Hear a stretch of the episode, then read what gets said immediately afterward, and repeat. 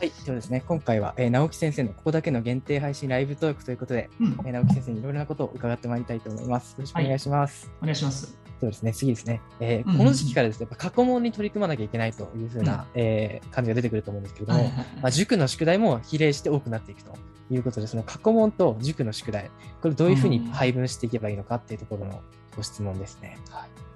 塾の宿題が過去問触れてる内容だったらまだしもいいかなと思うんですけどね。うん、ただでも今の時期だったらちょっとまだ早いかなと思うんですよね。あそうですか。まあ、あの大阪とかだったら1月とかで受けるんだったらそろそろ手つけてもいいかもしれないですけれども、ただでも2月校のね、都内とかだったら、まあ、大体11月くらいから結構ありますけどね。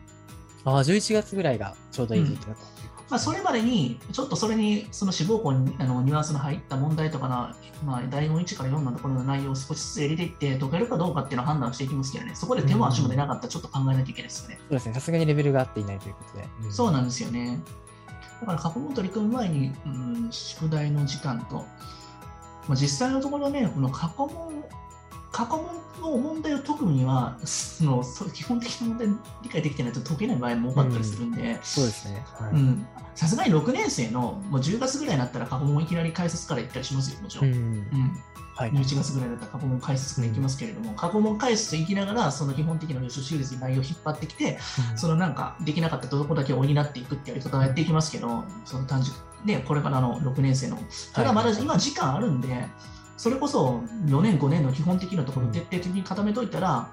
実際の入試問題でも最初の大問の1から4の半分ぐらい解けるような内容なんで、ねはい、うん、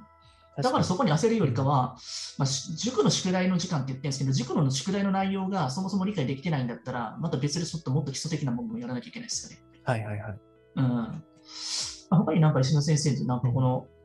この辺のところに何かあります？自分思い当たるところ。そうですね。でも確かにその、やっぱりこの時期っていうのはまだ焦らなくていい時期というか、あの、うん、やっぱり基礎を固める時期だと思うので、やっぱ夏で基礎を固めるっていうふうに多分思うと思うんですけども、さすがに夏だけだと、ちょっとまだ取り残しが多いと思うので、まあ、9月、10月あたりは本当に基礎を固めるっていうので、まあ、その塾のやつが基礎を固める内容であるならば全然いいと思うんですけど、まあ、それさすがにレベルが高すぎるのであれば、まだもうちょっと時期を見ていいのかなって形で、やっぱり本当に準備が整ってから過去問に挑む方が、あのメンタル的にも圧倒的にいいと思いますし。そのために焦ってほしいですよね。